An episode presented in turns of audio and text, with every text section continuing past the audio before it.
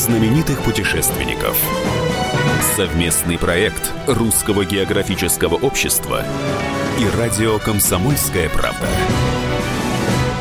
Здравствуйте, уважаемые радиослушатели. В эфире совместная программа РГО и радио «Комсомольская правда» «Клуб знаменитых путешественников». В ней мы рассказываем об интереснейших людях, которые посещают интереснейшие места России и мира.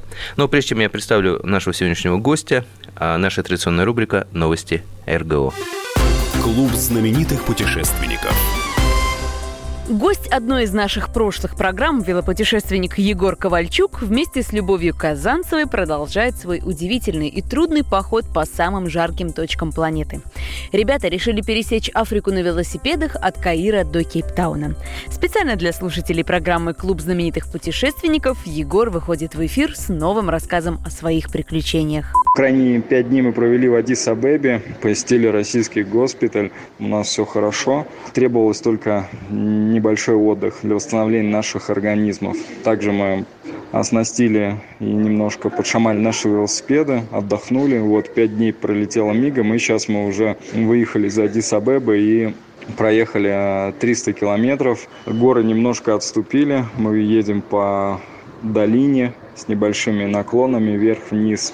Но также пожинаем последствия различных революций, демонстраций, которые сейчас проходят в этой стране, но благо все мирно с нами.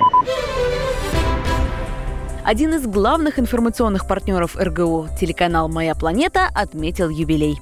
К своему десятилетию канал открывает всероссийские выставки, запускает новые передачи с новыми ведущими и предлагает путешественникам принять участие в ежегодной премии «Моя планета-2019». Поздравляем коллег и ждем приглашения на столетний юбилей. В конце октября в России и за рубежом состоялся пятый географический диктант Русского географического общества. Акция прошла на всех континентах за исключением Антарктиды. А вообще, за пять лет существования диктанта в нем приняли участие около миллиона человек. Кстати, его можно написать и сейчас в электронном виде на сайте диктант.рго.ру. Клуб знаменитых путешественников. Возвращаемся в эфир. Напоминаю, что работает программа Клуб знаменитых путешественников, постоянный ведущий Евгений Сазонов у микрофона. В гостях у меня сегодня замечательный человек, путешественник, председатель жюри фотоконкурса РГО «Самая красивая страна». Еще вдобавок доцент Высшей школы экономики Константин Лейфер. Добрый день. Справка.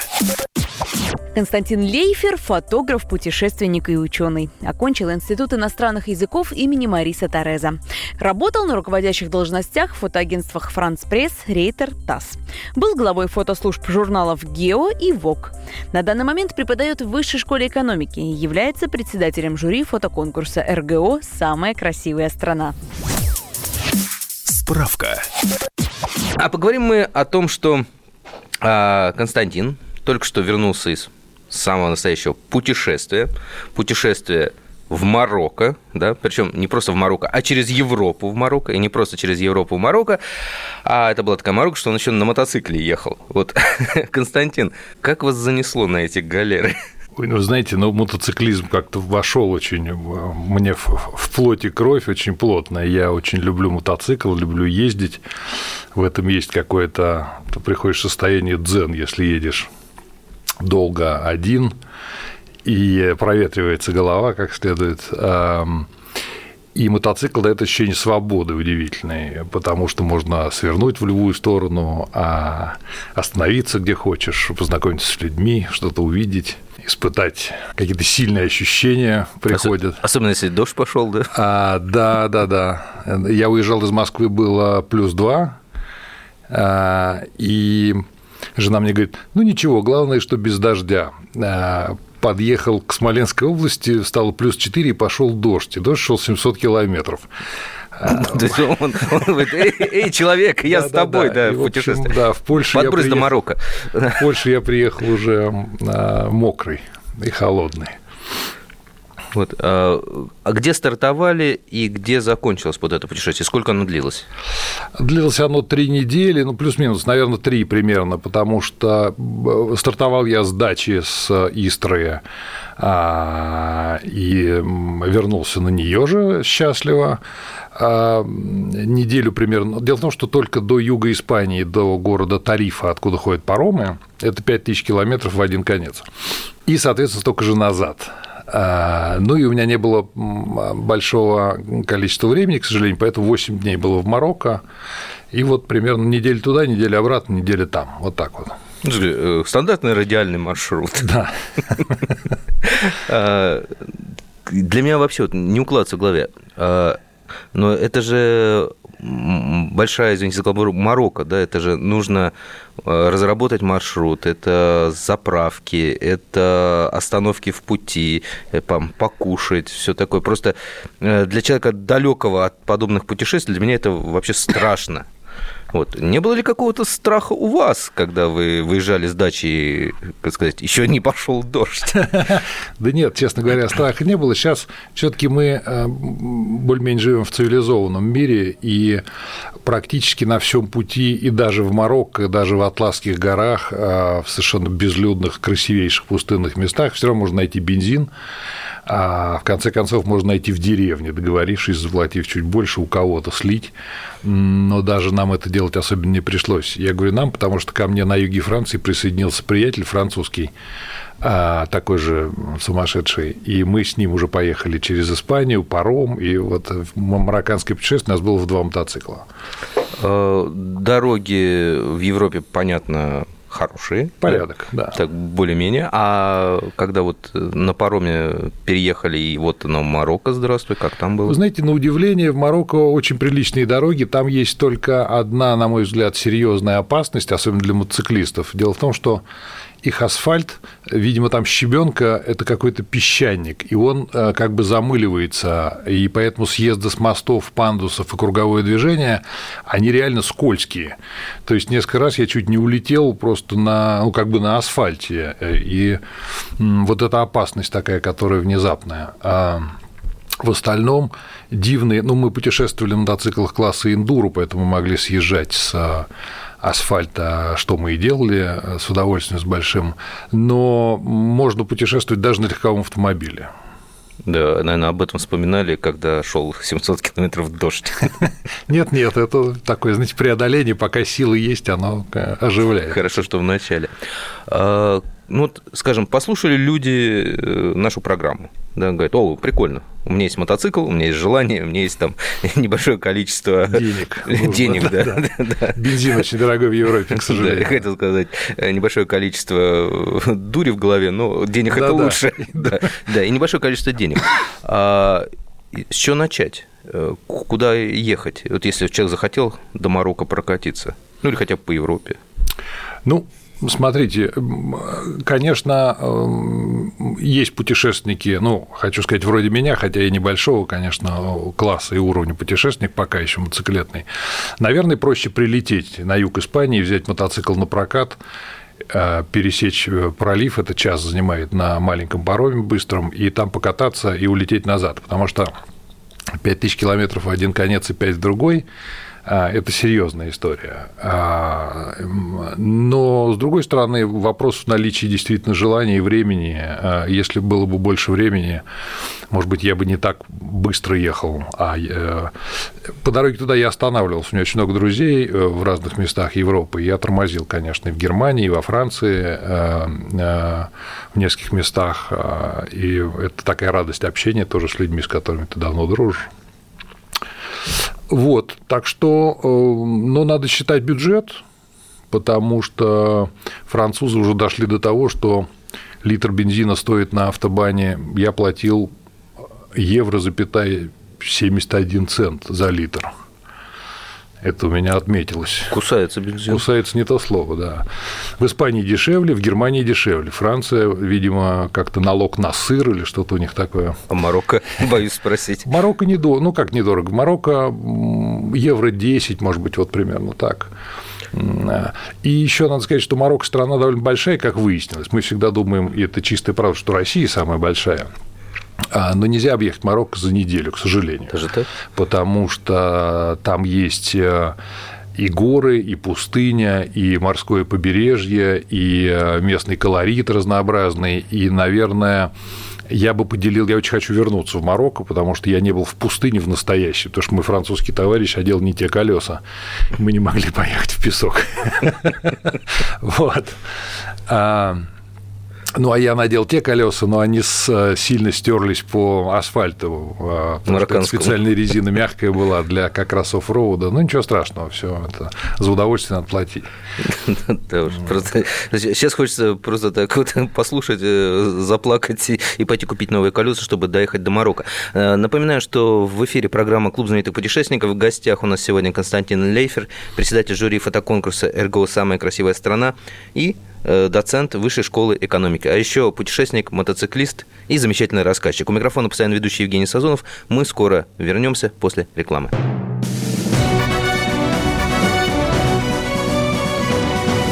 Клуб знаменитых путешественников.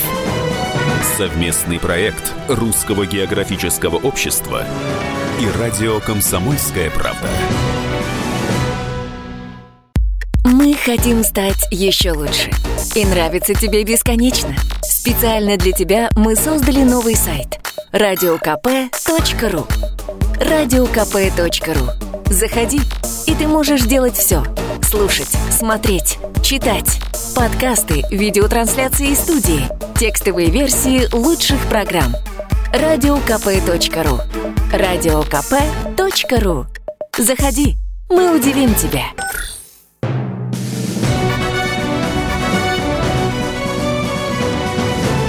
Знаменитых путешественников. Совместный проект Русского географического общества и радио «Комсомольская правда». И снова здравствуйте, уважаемые радиослушатели. У микрофона Евгений Сазонов. Э, в гостях у нас сегодня Константин Лейфер, председатель жюри фотоконкурса РГО «Самая красивая страна», доцент Высшей школы экономики и путешественник, э, мотоциклист, человек, проехавший 10 тысяч километров от Истры до Марокко и обратно. 13. 13, извините, я не, не ту карту посмотрел. Константин, э, вот на этих 13 тысячах километров, наверное, были какие-то встречи в пути, замечательные люди, интересные байки. Ну, коль скоро больше про Марокко, то мне запомнилось, пожалуй, две истории. Одна – это в э, таком симпатичном городке со странным названием Уарзазат – что переводится, по-моему, как «Ворота пустыни». Он очень живописный, красивый, и там есть знаменитая киностудия «Атлас» или «Атлас» по-французски, которая, где снимали Лоуренса Аравийского, mm, там снимали да? «Гладиатора», там снимали массу фильмов, связанных с тем, что декорации все таки там естественные недалеко и дешевле гораздо, чем в Голливуде выстраивать да, пустыню. И, и там есть пустыня, да? И там есть настоящая пустыня, да.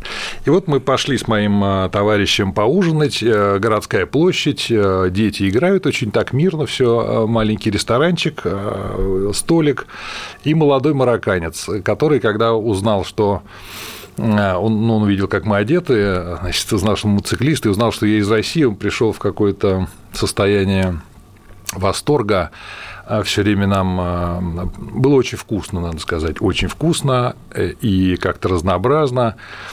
И потом я заметил, что он куда-то пропал, и нас обслуживал другой паренек. Оказалось, что этот молодой марокканец сидел примерно полчаса, видимо, не меньше в Гугле, нашел русский язык, перевод и написал мне, мне принесли когда счет на тетрадном листке, ну, все было записано от руки, никаких там чеков э, как бы я не видел никогда.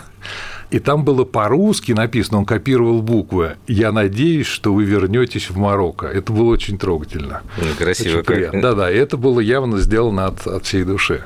Константин, насколько знаю, в прошлом году у вас тоже было путешествие, правда, только по Европе, но там был э, дом на колесах, да? Да, в январе этого года, зимой. А, да. в январе, да. Мне почему-то казалось год. Все-таки домик на колесах или мотоцикл? Мотоцикл или домик на колесах? Вот что, что все-таки посоветует людям, которые вот загорелись такой идеей э, провести отпуск э, в пути? Вы знаете, это как быть или не быть. Это страшная для меня дилемма, потому что мне нравится и то, и другое. Это совершенно разный вид отдыха. Домик на колесах меня поразил. Я ездил, я проехал тоже на 8 тысяч километров на нем. Я ездил на Атлантику снимать маяки свои любимые. И ты с собой носишь, как улитка, домик И вот если ты приехал в какое-то место, которое тебе понравилось, ты можешь там остаться на сутки, на двое, у тебя там есть душ, у тебя есть удобство, у тебя есть газовая плита, ты обогрет, а, у тебя очень удобные а ложи. Сыт, обут, Сыт, да, да, есть холодильник, все работает на газу, а если есть вода, в общем, если надо что-то такое слить или налить, то существуют специальные по всей Европе э, площадки, это удивительно. Можно остановиться, я это практиковал, просто на берегу океана и, э, и пожить. Если идет дождь, а ты сидишь, э, разбираешь свои фотографии с ноутбуком, смотришь в окно, по крыше стучит дождь, это прям романтичнее не бывает, и ты смотришь на эти волны, которые лупят в парапет, потрясающее ощущение. Вот. На мотоцикле в дождь на берегу океана не очень удобно. Разбирать но... фотографии. Да, там совершенно другая, совершенно другая какая-то парадигма. Но вот летом это проблема для меня, потому что мне нравится и то, и другое, а я один. А я один, не разобраться. Поехать и там, и там, да, никак не могу. Прошлое путешествие – это съемки маяков. Да? А здесь, ну, знаю, что вы не расстаетесь с фотоаппаратом, как человек по-моему, родившийся с ним в, руках, да, но тот был пленочный, а сейчас цифровой. Что снимали в пути э, в последнем путешествии? От а Истры а... до Марокко, 13 тысяч километров. Вы знаете, в этот раз я как-то, я принял такое решение, я не брал свой фотоаппарат, я взял с собой три телефона один из которых мне дали в тест, это был телефон, который делает э, такую панораму очень хорошо. У него, я забыл, как называется, дзен, что-то такое у него камера сама а, механически поворачивается. Mm. И панораму он делает фантастически совершенно. Как когда-то на пленочном горизонте, да? Так Потряс... Да, да, да, потрясающе. А, у меня один был телефон на всякий случай как э, backup, но если вдруг что-то такое случится, и он, я его даже ни разу не включил, оказалось, что не понадобилось. И вот два телефона для съемки. Один основной, где есть там широкоугольная камера стандартная, потом сейчас э, вот эти новые телефоны удивительные, где есть две или три камеры, плюс еще одна для селфи. И получилось очень неплохо, и качество хорошее, и эм, с телефона можно все отправлять, и у меня еще такая была коробочка удивительная, которая позволяла, она цепляется к любому ближайшему, ну, как бы источнику этого сигнала, э, и я все это, то есть я проехал Беларусь, Польшу, Германию, Францию, Испанию и Марокко, и я нигде не заморачивался с, знаете, там, какую сим-карту купить, когда она закончится, как ее пополнить или что-то еще. Вот э, такая удивительная коробка. Хорошо, у нас не рекламная программа, но всегда возникает вопрос, на какой телефон снимает мастер? Вот э, все-таки здесь можно, наверное, признаться, э, какой, какой телефон основным был для съемки? Вы знаете, поскольку у меня как раз незадолго до поездки украли мой iPhone, который я любил, то я купил китайца и ни, ни секунды не жнил, конечно, можно было купить какого-то получше. А я снимал на Huawei Honor какой-то 20. Ну вот сейчас говорят, что они дешевле, но качество особое. Ну вот он стоит в половину от айфона, и э, качество прекрасное. Хорошо, Константин, последний вопрос, как фотограф фотографу. Вот во время путешествия, поскольку основной вот этот вот нашу стандартную тяжелую артиллерию со сменными объективами не брали, а был ли момент, когда пожалели, что не взяли вот настоящий фотоаппарат? Или же сейчас телефон, он закрывает полностью? Нет, нет, конечно, телефон все не закрывает. Дело в том, что если вдруг нам нужен длинный объектив, какая-то сцена далеко, а, то, конечно, мы с телефоном не справимся с этим делом. Ну, надо что-то выбирать, так же как много на мотоцикле не увезешь, поэтому значит, надо понимать, там ты берешь больше маек или ты берешь э, еще одну запасную камеру с собой, да, вот. Так что, конечно, в какие-то моменты я жалел, потому что иногда нужно очень длинные. А, но, знаете, есть такая проблема на мотоцикле, если камеру положить в кофр, с объективом, без объектива ехать ну, тысячу километров, то она перестанет работать. Причем надолго, и ремонт будет крайне дорогой. Потому что все-таки кофр на хвосте трясет и непрерывно. А рюкзак на спину, спина ну, становится... в рюкзаке, да, как-то, знаете, да, да, да. Если 12 часов в седле с рюкзаком еще как-то это... Поэтому три телефона. Да. да а фотоаппарат, если берем домик на камеру. Да, там уже у меня было все, да, Все было, да. И в том числе настоящая жизнь на берегу океана. В гостях у нас был сегодня Константин Лейфер, председатель жюри фотоконкурса «РГО. Самая красивая страна», доцент Высшей школы экономики, путешественник, человек, который на мотоцикле проехал 13 тысяч километров от Москвы до самых до окраин, до самого Марокко и обратно. У микрофона был Евгений Сазонов, я постоянно ведущий, и встретимся мы ровно через неделю. И встретимся мы снова с Константином Лейфером и уже поговорим о том, как победить в фотоконкурсе «Самая красивая страна». До встречи. Изучайте географию, царицу всех наук.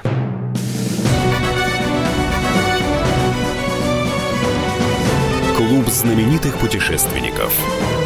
Совместный проект Русского географического общества и радио «Комсомольская правда». Иркутск. 91,5. Воронеж. 97,7. Краснодар. 91,0. Тюмень. 99,6. Анапа. 89,5. Владимир. 104,3. Барнаул. 106,8. Екатеринбург. 92,3. Санкт-Петербург. 92,0. Москва. 97,2. 97,2. Радио «Комсомольская правда». «Комсомольская правда». Слушает вся страна. Слушает вся страна.